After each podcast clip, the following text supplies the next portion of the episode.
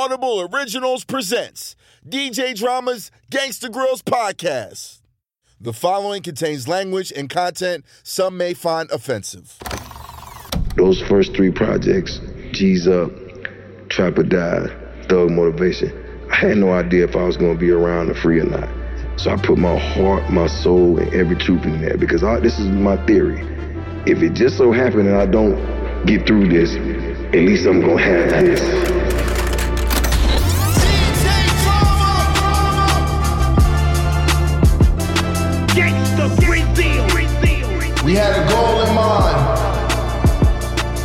The streets.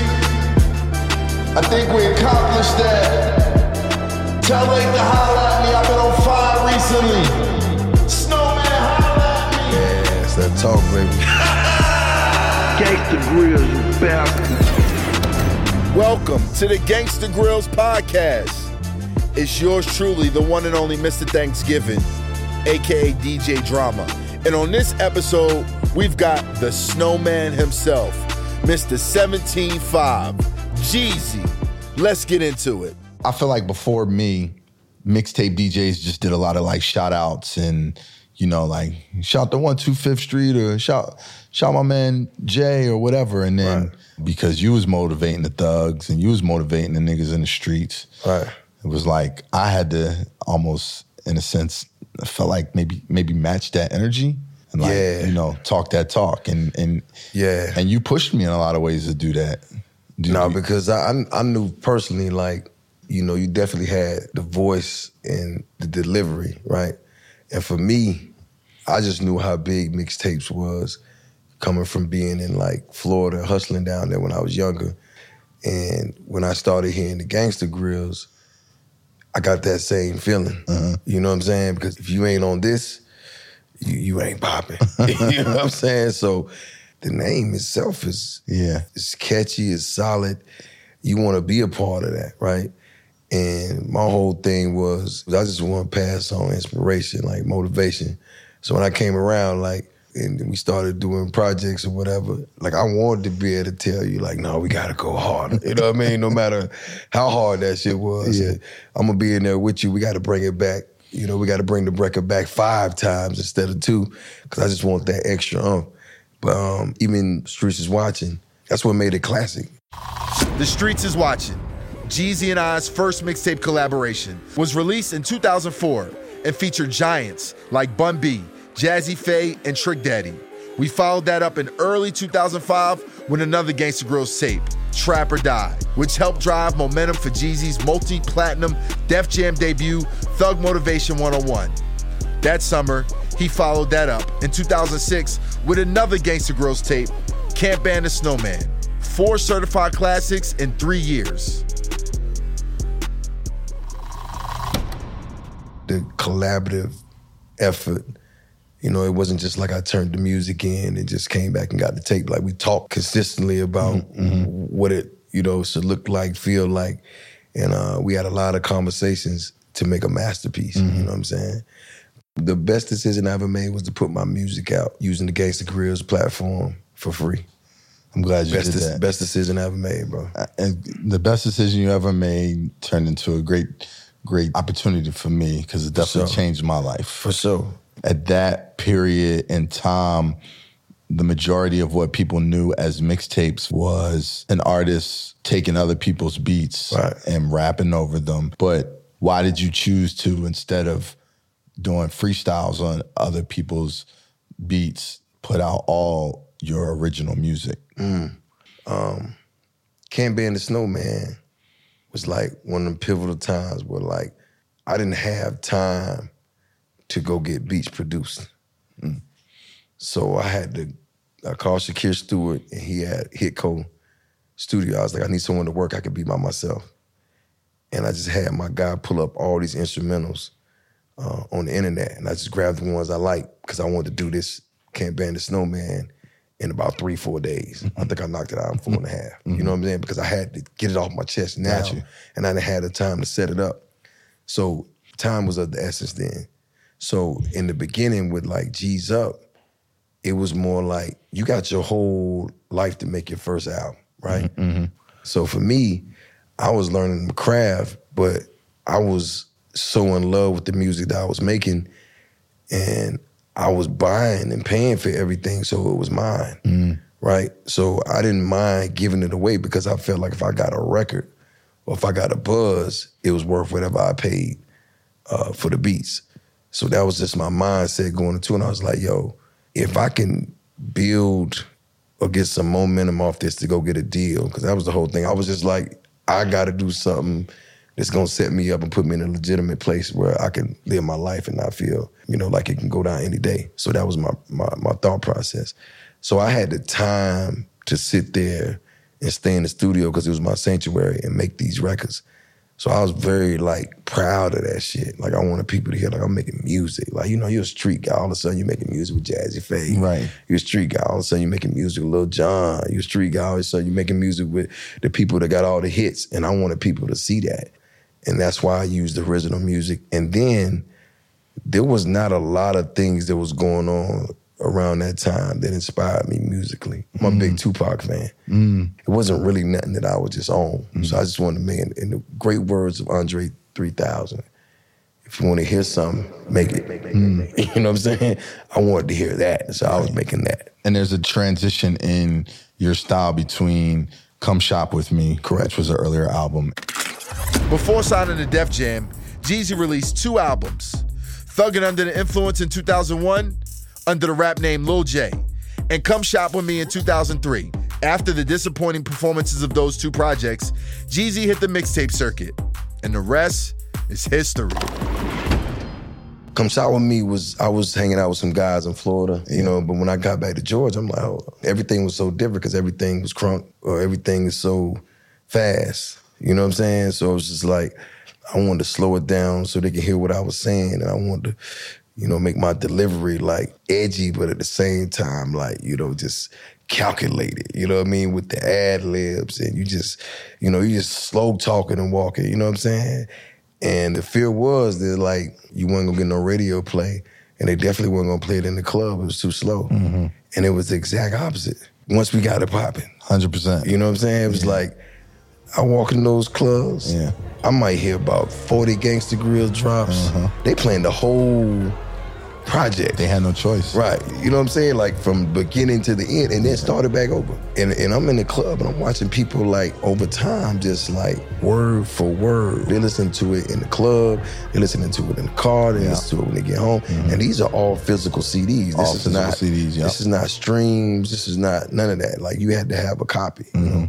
When I'm out now and I'm moving around these cities and these people come up to me with original copies of Trap or Die Mm-hmm. to sign, original copy of G's Up. It don't even have the plastic case. Mm-hmm. It just got the sleeve. You know what I'm saying?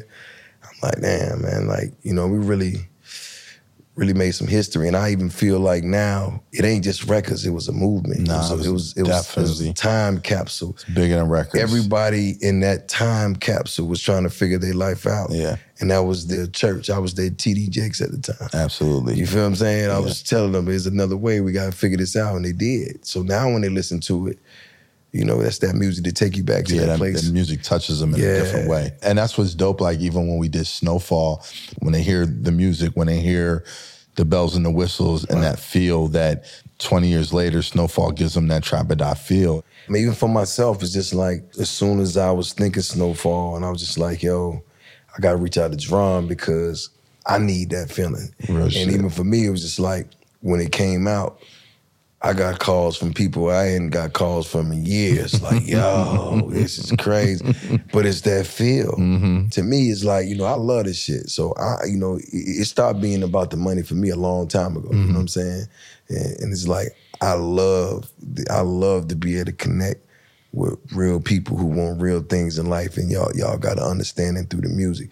When you do albums, th- th- there's so much expectations there. You know what I'm saying? It's like it's just so much. You know, you got to have a radio, right? You got this, and you gotta- it's just like when we do what we do. It's just fun, bro. Like it's like going back to the trenches and just kicking it for a day and just you know getting that love and and, and just embodying who and, and, and what you really are. That's the type of music that we make, and that's why people love it mm-hmm. because there's no label, there's no producers, there's no entities that could put together that magic, bro. That's real. That's crazy.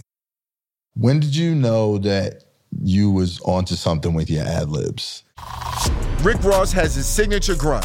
Lil Wayne has his famous lighter flick. And Jeezy has his ad libs. Gangsta Grillz, you bastard. It wouldn't be a Jeezy track without him. Dramatic nigga. Hmm. The true story is like I was trying to develop my way of doing things. What made me unique when I first started to figure out my delivery was the fact that me and Shawty Redd had got really tight.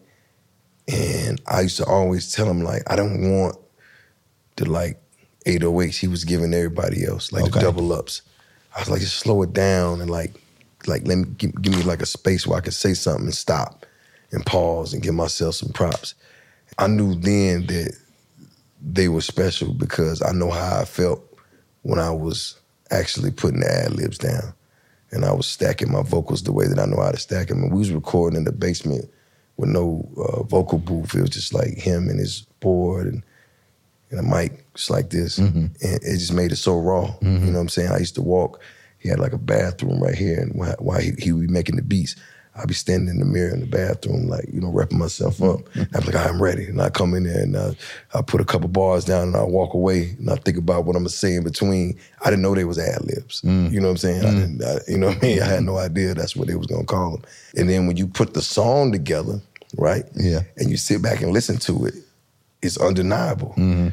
So when I really realized that I had something was when I first started to go get back out after Trap or Die. When I would be in the clubs, people would actually recite the ad libs. Mm. And that's when I was like, oh, mm. okay, this this is real. You know what I'm saying? Like this is I, I got something. And and from there on, I just made it my business to like ad lib it up. I didn't care, you know what I'm saying? Like whatever it was, I was gonna put my signature ad libs on it. And it dawned on me like Streets is Watching just sounded more like who and where I was at. Streets Watching was right before them boys. Right before them boys. And then uh, I think shortly after that was Trap or Die. So all that time is when I started to make that transition mm-hmm. into a space of becoming like a real artist and understanding that like I had what they call momentum, mm-hmm. right? So I'm just coming up with all these marketing strategies, what they call them, but I didn't know it then. Mm-hmm. But I was just trying to figure out how to market myself. And I think around the time where I really figured it out was when I did the Snowman chain, mm. right? Mm-hmm. And then it's around the time that I got my deal with Def Jam. I was in there and we was like, they got to come up with something for marketing. And shout out to Shauna Ayers. She was just like, what is that around your neck? I was like, it's a snowman. She's like, well, that's it. You know what I'm saying? So then we pressed up the shirts. And This is then, before Snowman was even a nickname. right. Gotcha. But I remember though, because I get a call from Tip one day. He called me. He's like, you know, that snowman is that's great marketing. And I'm like, nah, that's that's me. That's who I am. He's like, I know, but that's great marketing. I'm telling you, that's a great way to market yourself. And I was just like, damn, okay. So I got music in the street. I got marketing going on. I'm a part of a group, and I just got a record deal. Uh-huh. By the way, like the same way you you got resistance on how you was putting music, I was getting resistance on how I was approaching Gangsta Grillz because people was like, "Look, niggas don't want to hear all that talking and exclusives and freestyles. Like that's not what they want to hear because you know they were used to a, a certain style." And then another thing too is like as big as me and Tips down with the King was, Streets is watching did uh, so much for Gangsta Grillz, and I. I really want to thank you for not even putting that music out without Right, me. right. Like, you know, my personal take on it is like you can't redo the magic, Yeah. right? When I gave Thug Motivation to Leslie the mix, right? When he brought it back to me, it was better than I dropped it off. Mm. That was our magic. Mm. He made me sound bigger, better. When I drop my music off to you, I'm waiting for that moment when you give it back to me mm-hmm.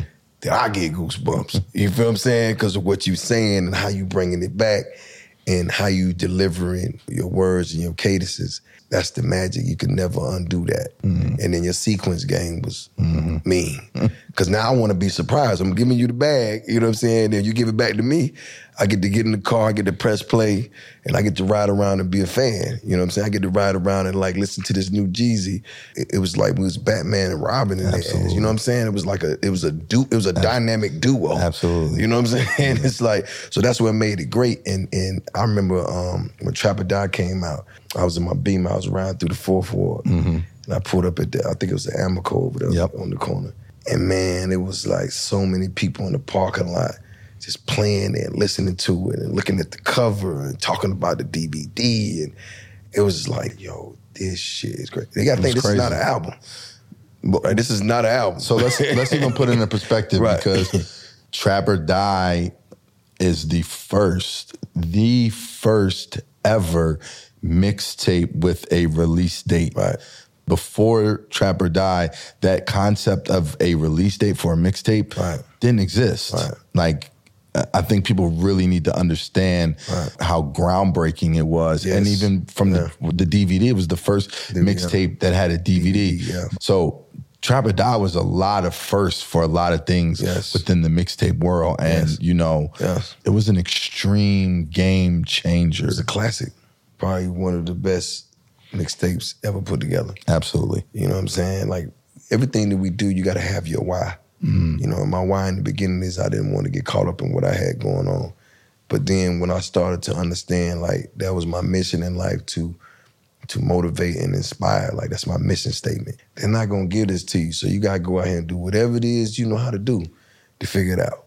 Even the talking, um, the intro on Trap or Die. It still gives me Oh chills. my God, bro. You, you feel me? It's like, you know, sometimes I can't even believe I wrote that shit. You know what I'm saying? Because it's like it was coming from such a hungry place. And, and and the why was I got to put myself in position that I could take care of my family, get my mom a spot, a house, and get out of the situation I'm in. That was my why. With Trap Trapper Die and then with them boys, outside of you becoming the hottest thing in the streets, you also became your favorite rapper's favorite rapper. Them boys was different because this is like the first time me being in somebody else's comfort zone. Got you. So they was already working over there. When I got called over there by um, Kim, God bless her soul, which is uh, Kim Porter, which is uh, Puff's kid's mother. Mm, Kim called you to come over there. Yeah, Kim called me to come over there, and um, I'm over there with them a day or two, and then they like, yo, we got this record. I go in, you know, everybody write their verses. You know what I'm saying? They quick, they like 10, 15 minutes, they record. So it take me a while because I'm not used to this surrounding. So it take me like two hours, and I don't know the engineer, so he doesn't know the way I record. So now I got to explain him how I record. So that takes another hour. So anyway, you know, everybody probably running around like this the guy y'all want in the group. It's like he taking forever. You know what I'm saying? And um, right. So then, you know, I I I, uh, I drop my verse and then I go in the hallway and I tell him to press play, so I can hear it outside on the big speakers. Mm-hmm. By the time that if it's taking too long to lock up, bring, Bring it, back. back. Everybody was in the studio, losing it, going crazy. and this is around the time that you know Streets is watching. I was like, damn, like this probably one of the hardest verses I did to this date. Yeah. Okay, how does this work? I've never been a part of a group before. Right. So that literally was the formation of the group. Right. Was that record? That record. Okay. Around this time, they sent a record to Puff. Right. Yeah. Puff started calling my phone on like a Sunday evening. Uh. Yo, we gotta get this done. I'm like, yo, man. So he calls me the next day, all day. So he calls me later on that night. I'm walking to Magic City. He's like, yo, we gotta get the deal done, baby. Go to Kinko's, get the contract signed, and send me back. I was like, nigga, I'm walking to Magic City. We'll deal with this shit later on. You know what I'm saying? so I sat out with Puff and I told him, I said, yo, little man, look, like, I do one album. You know what I'm saying? I definitely want to be a part of this. So at the time, I had just signed to Def Jam. And um, it just so happened Kevin Liles and them signed me over there. But Kevin left two weeks after he signed me. And went to Atlantic. He went to Atlantic. Yeah. And I'm sitting there and I'm like, damn, Kevin was my man. Yeah. And um, one day I'm walking the Def Jam building and I'm walking in. I see this Maybach sitting out there and the door opens. I see him get out. I'm like, damn. So it's Jay Z. I walk up to the desk like, Jay Z, what's up? Dap him up. He's like, come on, come upstairs with me. So we walk upstairs, we talking or whatever. He said, by the way, I'm the new president. I was like, word. You know what I'm saying? So I'm like, oh shit, I lost but I got Jay Z. So now my mind is you know what I'm saying, going. So I said, yo, Jay, uh, I'm gonna holler at L.A. Reid. I'm Puff want me to be a part of this group, but I want to just do one album. Kevin, Puff, Jay, L.A. Reid. In case you're losing track, Jeezy was part of the rap group Boys in the Hood, which was signed to Bad Boy, Diddy, aka Puff Daddy's record label. But as a solo act, Jeezy was signed to Def Jam, and Kevin Liles was the president of Def Jam when Jeezy signed. L.A. Reid was the chairman of Island Def Jam. After Kevin Liles left Def Jam, Jay Z became the new president. Okay, back to Jeezy. But what I'm thinking is, if my album coming out July, da da da da, we'll we'll push my album to July 26th, mm-hmm. and then we'll drop the Boys in the Hood album like two or three weeks before mine. I use it for promotion. Mm-hmm. That was my plan. He's like, I love it. It's genius. So the fact that Jay and LA and Puffton was cool, I was able to pull that deal off. I actually negotiated that deal myself. Got you. Right. And all that went with the momentum because now you got the mixtapes out. Mm-hmm. I got Two to the Good. I just got a record deal. And now I'm signing a group deal with Puff. All that's happening in like a, you know, like a six, seven, eight months, man. And I'm finishing up Thug Motivation. Mm-hmm. However, thugging, not really taking care of myself, you know, just doing all this shit. And then I get polyps on my vocal cords. Mm-hmm. Now I can't talk. Jeezy joins an elite group of entertainers that have had vocal surgery Adele, Nicki Minaj, and me. It's indicative of where the industry has gone. Entertainers are more reliant on touring and live performances because of the decline of album sales. Not to mention the partying that goes with it. So I got all the stuff in the pipeline, all the ex coats, all these shows lines up, like millions, millions of shows. And I can't. You can't talk because your vocal cords. Yep. When that happened, had you already finished Thug Motivation? I was about 80% done with it and was mixing what I had. Uh huh. And that was a scary time for you. Oh yeah, because the whole thing was I didn't know if my voice was well, I didn't know if I was gonna be able to talk for one, because I couldn't talk. So I had to get surgery. And when I got surgery, I didn't have insurance, so I had to pay for it in a brown paper bag. Uh huh. And you didn't know if you would sound the same. I wouldn't know if I would sound the same. And that was the whole thing. Like I, mm-hmm. I, I was really because my voice is already naturally like mm-hmm. raspy. I, I just didn't know. And then mm-hmm. I, in my mind, I was just like, damn, like you know, I'm, I'm a true believer in God, man. I'm mm-hmm. just like, I know He didn't bring me this far Right. just for me to get this far. Right. And right around that time, I got, I was finishing up the album. An intern from the studio I was working at, Patchwerk, uh-huh. leaked the whole album. Yep. So all this happened in like nine months. Mm-hmm. So Thug Motivation 101 is out. I can't talk. I'm now I'm dodging the label. You know what I'm mm-hmm. saying? All this is happening. I'm like stressed, bro. Mm-hmm. Like I'm like, When you I'm say like, that- you- when you say it's out, you mean it's out on the streets. yeah, it leaked. It's hard to imagine, but there was a time before streaming when people bought CDs, these circular discs that had to be pressed and shipped. Today, you can finish an album at 11 and release it at midnight. But in the older days, you needed a lot of lead time to drop a project, especially as a new artist. And that meant a lot of time for an album to leak, something that could ruin sales.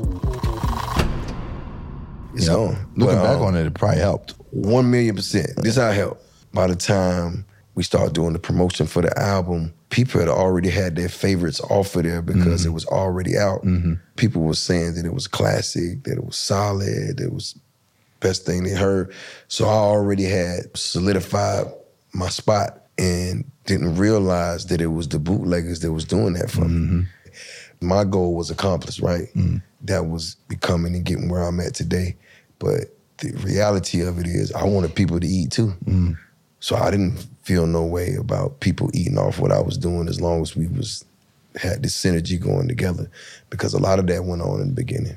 It wasn't about the money. Uh, I was just happy to be on. I didn't, you know what I'm saying? Like I didn't, I wasn't even calculated like that. I was like, shit. My money was in duffel bags. I was like, shit. I was just happy to be getting some spin and going in the clubs and people know who I was, and that's just that was my mission. So the reality of it, which was bigger than the music, we was helping people eat, mm-hmm. and we didn't even realize that. That's where the. DJs was Thanksgiving eating, came from. the strippers was eating, mm-hmm. the clubs was eating, like everybody was eating. Was there ever a hesitation for you because like the things that you were saying on record hadn't really been said before? Right. So it was almost like you were putting this info out in a poetic way. Right. You were telling stories that we didn't have before. Right. And it's like, you know, it's it's a fine line sometimes. I was under the impression that everybody was doing what they were saying, right? So for me, it was like, I'm going to represent what I believe to the fullest. So I'm to be as true, as real, as transparent because to me, it was my story. And it was times where I was kind of like, well, damn, am I like, you know, am I, am I saying too much? Uh-huh. Like, you know what I'm saying? But then again, timing. Internet wasn't like it is now. Uh-huh. Things ain't going on like because when they get these young cats in the courtroom, they're trying to use their lyrics against them. I just think about shit. if they ever uh-huh. tried to use my lyrics against me, they probably gave me like ten consecutive life sentences. You feel me? With a, with an extra dub. You know what I mean? Because last year was real. Those first three projects, G's up, Trap or Die, Thug Motivation. I had no idea if I was gonna be around or free or not. So I put my heart, my soul, and every truth in that because I, this is my theory. If it just so happened that I don't get through this, at least I'm gonna have, Have this. Man, that was mine. Yeah. yeah. Jay Z, when he came as the president of Def Jam, was he always on board and a supporter, or did it take some convincing? I think it was meant to be, bro. Like from the first time me and Hove ever like connected and chopped it up, we just saw really eye to eye. And for me, it just felt right to have somebody to spar with about things that I was thinking or things that I knew. Cause it wasn't just like it was one sided. He would ask me shit too. Huh. You know, it was a different type of um, partnership because it ain't like we just stopped there. We went on tour together. You know, we, I- like I said, I, I got more records with with Jay than, than Biggie Smalls. Smalls. And the whole time we wasn't even talking music. We're talking life. The songs just happened. You know what I'm saying? I never call him and be like, yo, I'm at the studio, pull up. Well, it'd be like more like, yo, man, can you believe this shit? Like we'll sit there in the club or something, just drinking, talking about life and shit. And then I might just pull up on him. He might be in the studio or something, and we might just get one in. If you had to rate your top three with Hove, Top three songs, yeah, with him, Go Crazy, number one, Put On Remix, and hold on, Go Crazy, Put On Remix, and Seen It All. who Yeah. said my president is black would be next, or Yeah. Okay. Next, yeah. So I want to touch on the raid a little bit when I got locked up. January 16th, 2007. I stepped out the studio to be surrounded by police cars, SUVs, SWAT helicopters, you name it. And for what? Bootlegging and racketeering on a RICO charge? RICO? Man, they took everything equipment, computers, hard drives, CDs, except the drugs and the guns that they were asking for that were never there. And then you realize this was during a time the record labels were selling less CDs and were competing with Napster and LimeWire out there. It was just easier to target us. Now you understand the gangster and Gangsta Grillz. When you saw that and seeing all your CDs on TV and them confiscating it and like me getting hit with the RICO, what, what was your thoughts? My first thoughts was I told you that when I saw your birthday bash. I was like, man, y'all went from driving Hondas and shit to Maseratis and Benzes and like that shit was like boom. I knew something was up. you know what I'm saying? It was like boom. Um, but again, to be a pioneer, to be a leader, you gotta take some type of chances. But to see Cannon in handcuffs, I was just I was just like, whoa. You know, you guys, you guys were doing it in a major way, meaning that, you know, you caught the eyes of, you know, the federal government for for that matter. But it just it just solidified what we was doing. Mm-hmm. You know what I'm saying? On the level that we was doing it, that, that they would even get involved in that. That's crazy. But look, man, I, I, feel like this, bro. In the beginning, we none of us really knew the business. All Yeah. of us was trying to figure it out. Everybody's trying to make money. Mm-hmm. But at the same time, it's like full circle. And if you look at where we at now, both successful, we don't really need anything from each other. For sure. But we we grew together. So that's what makes it dope. We can come to each other and be like, yo, I'm working on my album. You know what I'm saying? Boom. I, I got a, I got a record. I got a verse. I got this. I got that. Right, you know. And I love that because we came from nothing. Yeah. And we both have uh, a lot to do with each other's success as far as like I- how I- we came in the game.